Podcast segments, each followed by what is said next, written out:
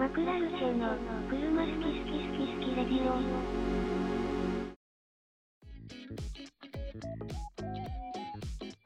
こんにちは。こんにちは。こんにちは。えー今日も始まりました。車好き好きラジオ S3 世代に乗ってます。佐々木です。今日は車好き好きラジオ的カーオブザイヤーというテーマで話していきたいと思っています。えー今回のメンバーはこちらの方々です。TS3 に乗ってる加藤です。E クラスカブリオレに乗ってるニワです。はい、よろしくお願いします。お願いします。お願いします。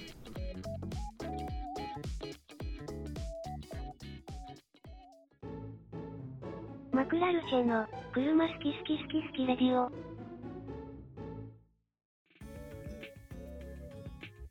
はい、えーそれでは車好き好きラジオ的カーオブザイヤーということで話していきたいと思います。まあ、なんでこの課題を思いついたかというとですね、おぎやはぎの愛車遍歴っていう番組がありまして、まあ、その中で、まあ、その番組的カーオブザイヤーみたいのを、まあ、毎年やってるんですけど、まあ、それを見て、まあ、今回、このラジオでもカーオブザイヤーを決めれたらなと思って収録してる次第ですね。で、一応、今回のやり方としては、まあ、カーブザイヤーの今年のノミネート者から選ぶだったりとか、まあ、あとちょっと範囲を広げて、まあ、2021年に発売されたというか、まあ、モデルチェンジされたとか、新しいグレードが発売された、まあ、そういうのも含めて、まあ、考えていければいいなと思っております。はい。じゃあ、とりあえず選考結果をじゃあちょっと聞いてる人は知ってるかもしれないですけど、簡単に、えっ、と、お伝えしておきますか。まず、日本カーオブザイヤーが日産ノートなんですけど、これ見たこととか乗ったことあります？ちなみにお二人は。新型のないんだよね。あ、ないですか？皆さんもないですか？うん、み見るけど乗ったことはない。ああ。まあそうですよね。自分も日産クロッシングに行った時に、そのノートオーラっていう、まあそれも入ってる受賞なんですけど、まあちょっと高いノートみたいなのがあるんですけど、それちょっと乗って、まあもちろん動いてはないんですけど、展示車なんで、いろいろ内装とか見てたんですけど、あの木とか、あの内装の木目とかが本物じゃないらしいんですけど、ちゃんと凹凸があったりとか、本物の木っぽかったりとかして、あと、ヘッドレストにスピーカーが埋め込んであって、音がすごかったりとか、はあ。しかも、しかも坊主の。CM でやってんね、それね。変えてますか？うん、なんか出てたような気がする。うん。まあ、それで、あの、もちろん USB の充電ポートとか、まあ結構、まあ当たり前ですけど、先進的に装備いっぱいついて、確か新車で250万とかなんですよね。え、そうなの？そうなんですよ。意外と安いね。安いな。安いんですよ。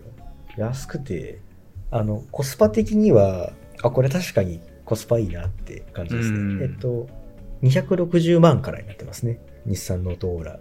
なんで、デザインもまあ、全然いいですし、内装もあの、アルカンタールとか使ったりして、かつ、いいパワーで、うん。しかもあの、何でしたっけ？日産の自動運転とかもついてるんですかね多分、つけようと思えば。なんで、本当にコスパは高い一台だなとは、まあなんとなく普通のノートは200、200何万からなってたの。うん安いね。そうですね、260万で、一番高いグレードでも300万切ってるんで、うん。まあ、その新車価格で、はい、その内装とかって考えると、うん。まあ確かに、それはさすがカーボザイ取った車だなっていうような感じではありましたね。確かに。ちゃんとあのシートヒーターもついてましたし、電車は。至れり尽くせりな感じでしたね。点数的には2位の BRZ に80点ぐらい差をつけてて、335点。うん2位が264点で、3位が227点なんで、まあ結構圧倒的な感じはそうだね。しますね。なのでまあ、ちょっと気にはなりますね。あの運転してみたいっていう意味で。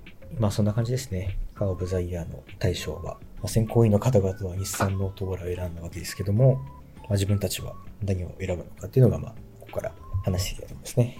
そしたら、じゃあ自分たちの、まあ、今回あの、本物のカオブザイヤーのやり方をやっちゃうと、ちょっと時間とか尺が足りないんで、まあ、去年のその対象の車種から、まあ、1から3台ぐらい最大選んで、まあ、お伝えして、その中からまた最終的な対象を選べればいいかなっていうふうに思ってます。じゃあまず自分佐々木から上位3台お伝えすると、まずですね、1個が、あ、3つ一応ちょっと考えちゃったんですけど、1個がアウディの Q5。Q5 スポーツバッグと Q5 うん。ですね。で、えっ、と、次にコルベット。で、もう一つがアルテオのシューティングブレイクの、まあ、3台ですね。で、まあ、なんでかって言いますと、Q5 に関しては、まあ、どっちかというと Q5 スポーツバッグにその評価を与えたんですけど、なんでかっていうと、このクーペ SUV を完成させた車だと思うんですよね。自分、この Q5 スポーツバッグっていう車が。うん。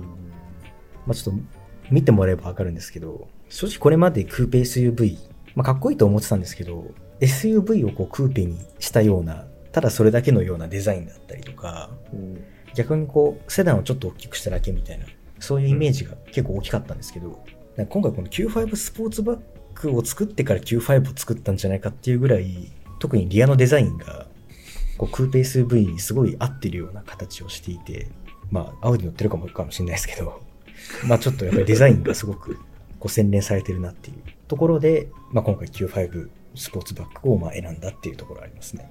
例えば、やっぱ SUV は力強さがあって、クーペは美しさがあると思うんですけど、割とこれまでってどっちか片方しかなかったイメージがあって、クーペ SUV のリアって、とうん特にリアって。うん例えばあの、他のあれで言うと、まあ、GLC クーペとかも、まずかっこいいです。かっこよくて好きなんですけど、どうしても、なんですかね、あんまりこう、す美しさをそこまで感じることができなくて、うん、そうだね。うん。それで言うと、Q5 スポーツバッグはすごいなっていう。多分、今後、クーペ SUV は、まあ、どんどんかっこよくなってくるだろうなっていうのを、うん。なんか感じる一台でしたね、すごく。確かになんかこう、GLC クーペはボテッとした感じはしてるけど、うん。ボテッと感がないな、とは言えね。そうなんですよね。その、うん本当に多分、Q5 スポーツバッグを作ってから Q5 を本当に作ってるような気がするんですよね。アプローチが普通と逆というか、うん。まあ一回生で見たんですけど、まあかっこよかったですね、正直。二度見するぐらいかっこよかったですね。という意味で、このクーペ SUV の割と完成形を見た感じがするっていう意味で、まあこれを入れてる感じになりますね。で次がコルベットなんですけど、コルベットは、まあこれまで FR だったのをミドシップにして、かつエンジンが V8 なんですけど、V8 の NA なんですけど、DOHC とかじゃなくて、あの OHV っていう、もう本当にこれまでのコルベットの伝統を守ってきたっていううんか、つ、かつ、ミドシップにして、トランスミッションも、まあ、DCT にしたと。で、まあ、一番驚いたのが、あの、ドライサンプっていう、もう本当レーシングカーとかに、あとは、まあ、うんシャン車で言うと、ウラカンとかにも使われてるんですけど、それなんかオイルの、オイルの、うんうんうん。なんて言えばいいんですかね。まあ、そこがとにかく走りに振っていて、なんか他にない車になったなっていう、コルベットが。うん。ただの V8 乗っけた FR マッスルカーみたいな感じじゃなくて、アメ車なんで、まあ、片腕外に置きながらこう、ふんぞり返って運転もできるし、サーキットとかに行くともう、本当に欧州車に引きを取らないような走りをまあするんだろうなっていう、スペック的にも。で、エンジンは伝統を守って、OHV の V8 っていう。まあ、そこはすごい、なんていうんですかね。うん。もう、欧州車にはできないようなことをやり始めたんで、そこはなんかちょっと、すげえなっていう意味で、まあ、今回、コルベットに入れたって感じですね。で、じゃあ次で言うと、えっ、と、アルデオンシューティングブレイクなんですけど、これはもうめっちゃ単純で、この間生で見て死ぬほどかっこよかったってだけなんですけど、まあそもそもやっぱある、そもそもやっぱアルテオンがかっこいいっていうのがあって、もともと好きだったんですけど、シューティングブレイクになると、なんですかね、ドイツさじゃなさそうっていう、とにかく。うん。あの、イギリスっぽい感じがするんですよ、ちょっと。なのに、ワーゲンっていう。あれはかっこいいっすね、本当に。あれ、まあ、金あったら足車みたいにして、車高落としたいなっていう。まあ、そういう風に思えるぐらいかっこよかったですね、あれは。まあ、なんで、このアルテオンのシューティングブレイクも、まあ、入れちゃいましたね。ドイツ車なんだけど、ちょっとデザインがイギリスだとか、まあ、フランスだとか、ちょっと、とにかくドイツ車にあんま見えないっていう、その美しさがあるのが、まあ、なんか素晴らしいかなっていう意味で入れてます。まあ、この3台ですね。じゃあ次、どっちにします？私は1台しかないので、じゃあ、庭さんにしますかでじゃあ先に先に行っちゃいますね。はい。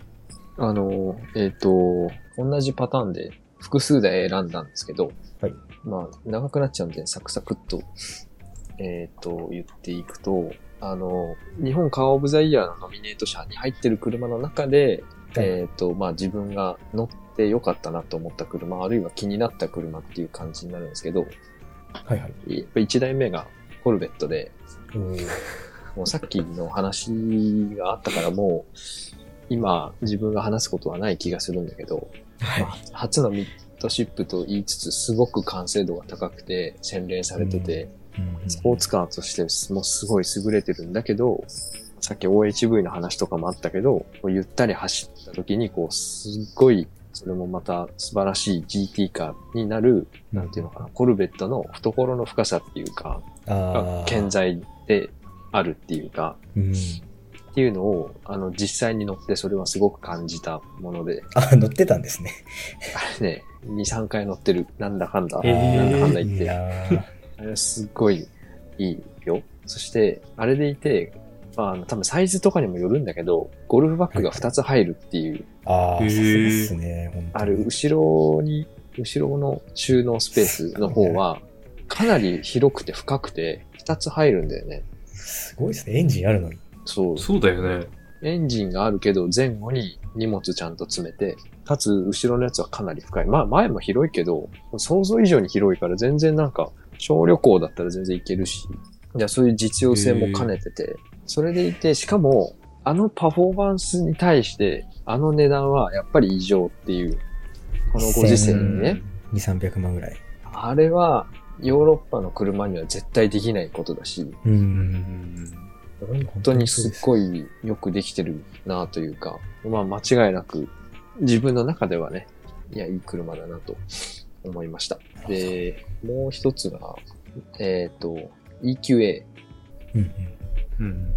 で、まあ、A に限らず EQC もそうなんだけど、ベンツの EQ モデルってすごく完成度が高いと思ってて、テスラとかう e トロンよりも、あの、MB のさ、ベンツの EQ のすごいところって、内燃機関のモデルから乗り換えた時に、最も違和感が感じない仕上がりになってて。その優しいクリープ現象、うん。滑らかな走りっていうのはうん、うん。もう全然普通の、あの、ガソリンのベンツから乗り換えても違和感がなくて、まあ音はないけど、うんうん優しいクリープと滑らかな走りは健在なままで、かつ EV らしいトルクフルな走りと、ほぼワンペダル走行ができるっていう意味では MB の良さと EV の良さをものすごい高い次元で融合してると。思っていて、ベンツの EQ ってあんま速い感じの車じゃないけど、すっごいよくできてると思う。う。うんんまあ確かにその EQA とかも EQC もそうですけど、写真は実は一緒なんですもんね、あれって。うん。それもなんかすごいところだと思ってて、えっと、専用のプラットフォームを使ってないで、あれを作ってるっていうのも、それがその違和感のなさを演出してる可能性もまああるのかなと思いますし、そもそもエンジンのところに、そのバッテリーっていうか EV の動力装置を置いて、その完成度の高さを作ってるっていうことが、まあ正直本当にすごいなと。専用プラットフォームを作るときどうなっちゃうんだろうっていう。もうそれぐらい、うん、もう本当に最善か無かを 体現してるなっていうふうには、まあ乗ったことはないんですけど、記事見たりとか、あの、いろんな話を聞いたりすると、まあさすが名声だなって確かに思ったりしますね。まさか e トロンよりいいっていう、あれが出るとは思ってなかったんで。個人的にはね、ああ、いやでも乗ったことないです、こっちも。やっぱ乗ってみたいなっていうところはありますね、ちょっと。そうね。うん正直 EQC の走りの良さは222の S クラス乗った時よりびっくりしたかなって感じ。へえ。めちゃくちゃいいじゃんみたいな。まあちょっと充電に時間かかるとかそういう実用的なところを置いといて、走りだけで行くとめちゃくちゃいい。ああ。乗ってみて乗ってみてだよね。あとが最後がノミネート者の最後3代目は、えっ、と、まあさっき実際選ばれてましたけど、ノートオーラ。ああ。ああの、まあ、さっきあったそのスピーカーとかシートヒーターに始まるこう装備とか上質感とかあるっていう話だったけど、そもそもこの上質をまとったコンパクトっていう言葉自体がすごいインパクトがあった気がして今までにあ。ないうんものだったなとうん。思って、確かに。すごい印象的だったから、うんまあ乗ってみたいな、もう純粋に気になるなっていう感じではあるかなっうんていう感じですね。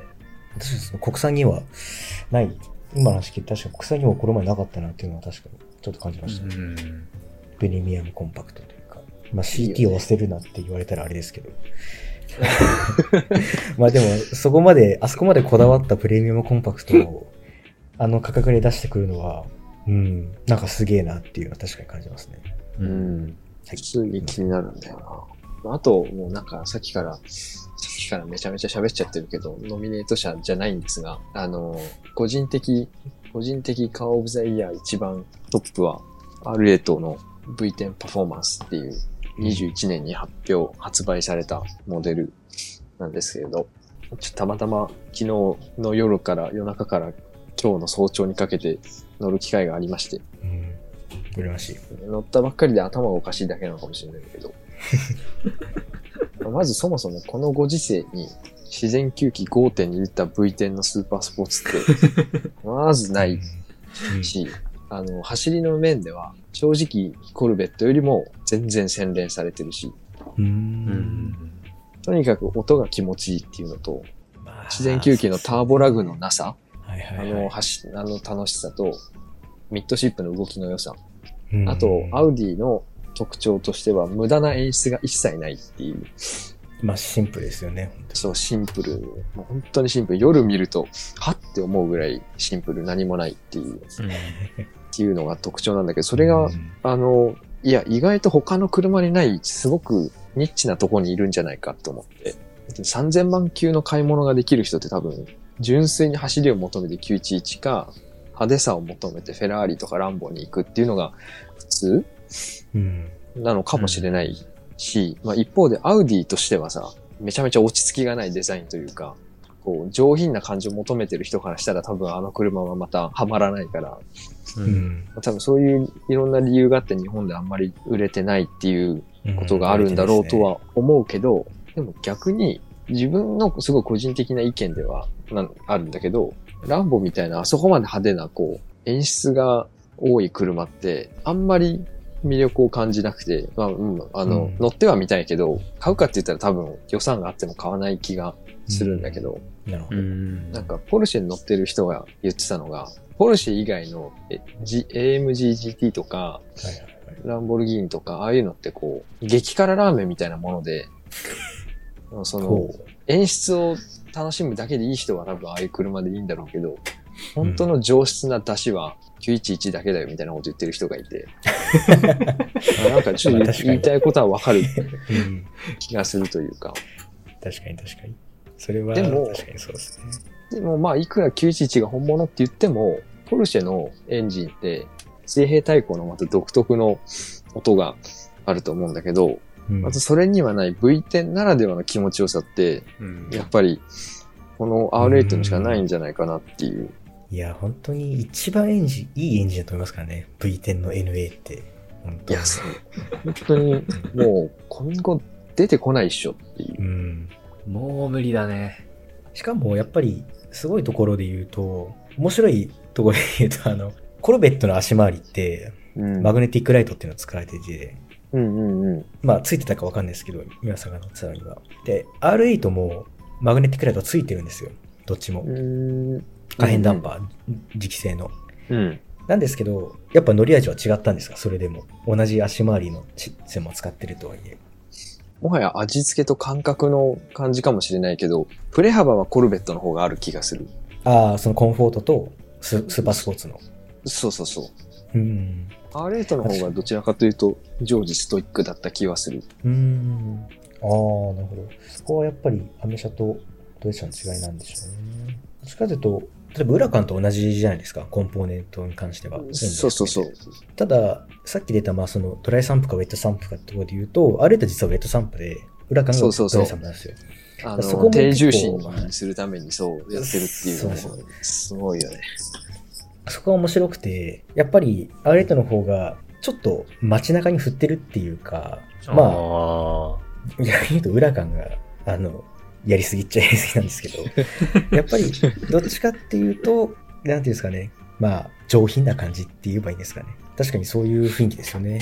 R8 は。うん。やっいやぱ、AMGGT とかはさ、とかも乗るけど、なんか、63シリーズにも使い回してるあの V8 ターボじゃん、全部。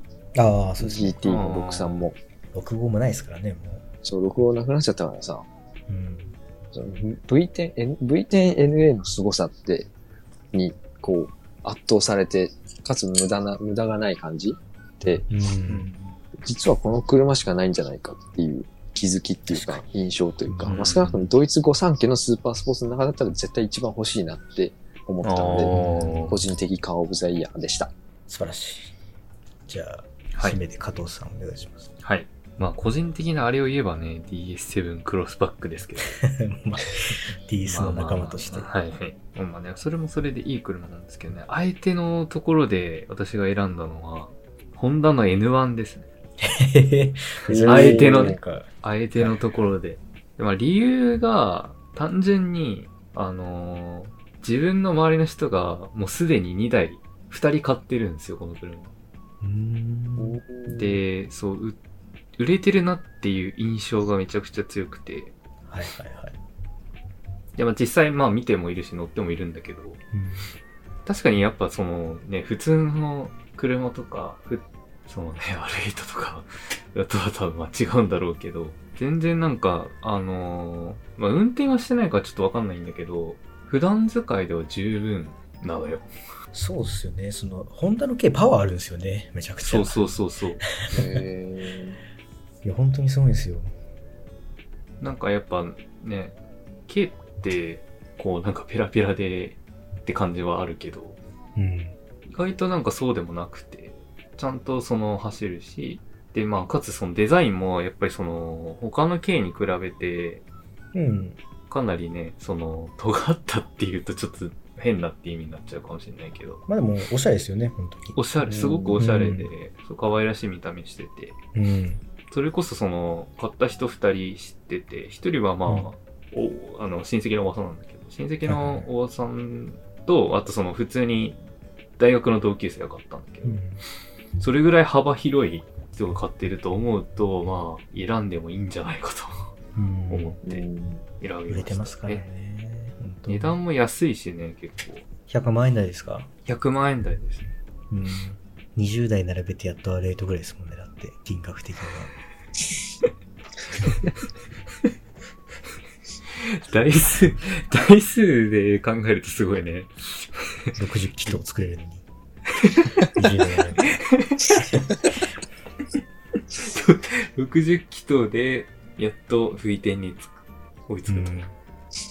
すごいなまあ確かに、ホンダの軽は本当にいい車ですからね、全部。なかな走るしか、そうそうそう。軽ってやっぱ、なんかちょっと偏見が少しあったのよ。うん。パワーがないし、とか思ってたんだけど。N1 ってそんなことなくて結構、うん。きっと印象が変わったかなっていうう。ん。やっぱ軽自動車ってさ、そのサイズとか、いろんな制約があって、しかも安くなきゃいけないってうん。いう中で、ですでもスペース、中の居住空間も良くしなきゃいけないっていう、求められてるものもすごい高い中で、うん。すっごい多分作るの大変だろうなっていう研究開発が大変だろうなっていう。高い車ってもう無限に多分金かけて無限に高い値段で売るやんっ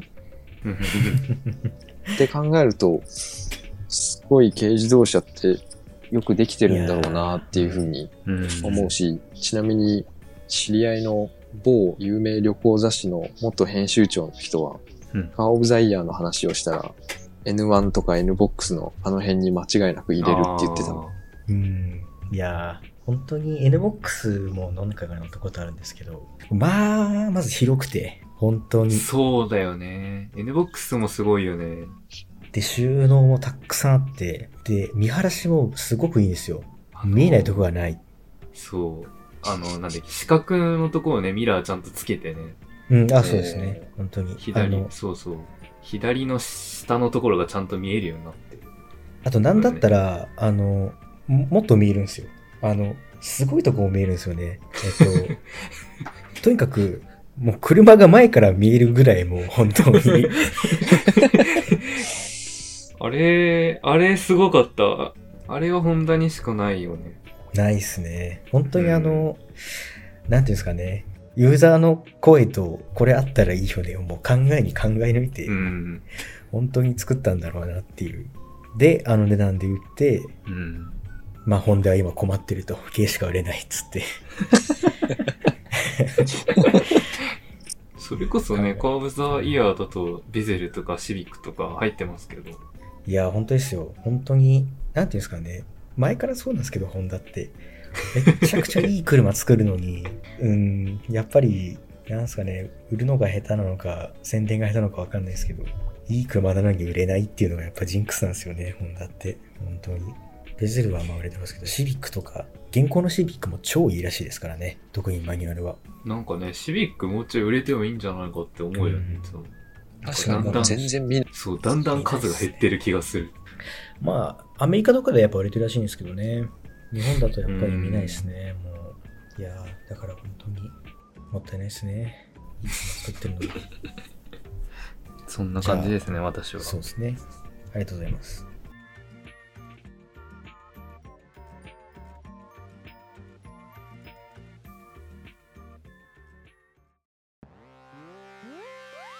マクラルチェの、車好き好き好き好きレディオ。じゃあ、あれですかね。この中から1台決めましょう。なん、何台出ました ?7 台。えっと、でも票数的に言えば、コルベットが2つ入ってて、で、自分が Q5 スポーツバックと、アルテオのシューティングブレイク。うんで、岩さんが、えっと、ごめんなさい。何でしたっけ？えっ、と、えっ、と、あれ待って。あ、EQA とオーラ。あ、そう、EQ8 オーラだ。と、まあ、R8 と。で、N1 と、加藤さん。うんその中だと、どうですかね？個人的には、R8 になっちゃう気がするんですけど。まあ、完全な雑談のつもりで喋ったけど。割とでもコルベットか R8 が一番熱あったと思うけどね。もう盛り上がりを見せたのは、やっぱちょっとその議題な気がしますね。ね、そうだよね。まあ、でもノミネートカーにもちゃんといるってことで、コルベットですかね。コルベットさんですかね。コルベットで。じゃあ、自分たちのカブザイはコルベットということで。大丈夫かな？だってまあ、なんていうんですかね、欲しいっすもん。コルベット欲しいと思った。欲しいっすもん。うやっん。ぱり。R8 もそうだけど、コルベットも欲しいとは思った。うんなんか、ある意味ですけど、R8、これ言うと、なんか失礼かもしれないですけど、ちょっと予想はつくじゃつくんですよね。やっぱり洗練されてて、うん。V10 で、本当にあの、甲高い、かつかっこいい音で、まあ今乗ってるんで、その上質な感じとか、シンプルな感うじ。っん。ていうのはもう、まあこんな感じでいいんだろうなとわかるんですけど、もうコルベットに関しては、わかんなすぎて、コルベットの方が見ないんだよな。見ないっすね。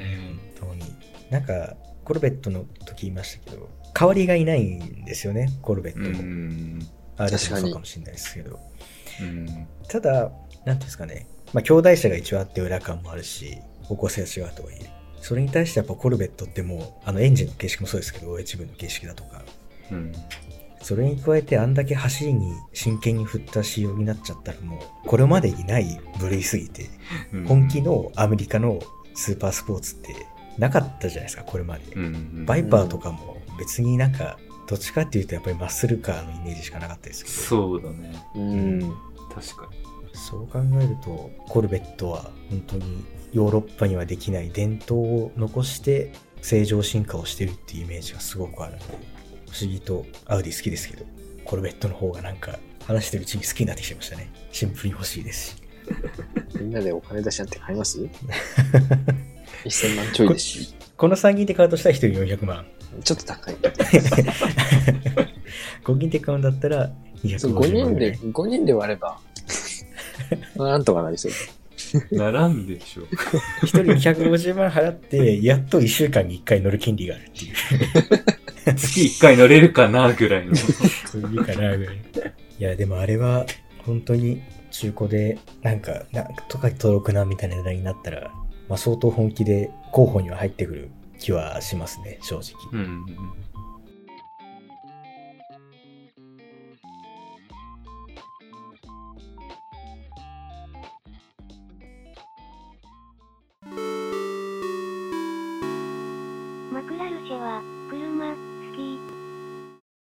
じゃあ、こんなもんですか？はい。じゃあ、車好き好きラジオ的顔バザイヤーは、じゃあコルベットということで、1人250万ぐらい出して、じゃあ買いますということで、後であの、振り込んでいただければ買っときますんで、よろしくお願いします。連絡つかなくなりそう。250万、払って俺はだけままたね、またね、今年もいろいろ車出てますから。